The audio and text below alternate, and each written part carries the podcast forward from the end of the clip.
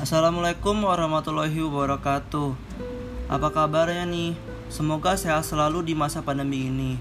Sebelumnya kita perkenalan dulu. Nama saya Dava Layubi dari program studi analisis kimia angkatan 57 Institut Pertanian Bogor. Tema podcast kali ini adalah vokasi untuk Indonesia. Sebelumnya udah pada tahu belum vokasi itu apa?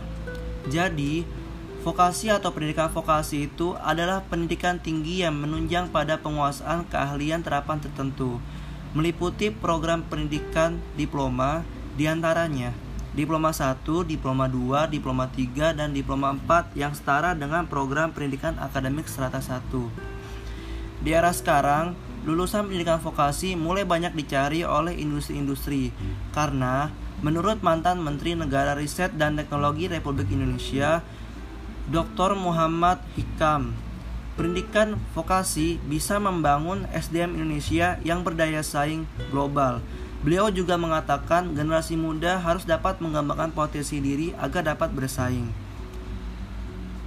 Tak hanya itu, dunia industri juga membutuhkan tenaga kerja dengan sikap dan soft skill yang baik, siap dengan perubahan, inovatif, serta memiliki daya tahan yang tinggi.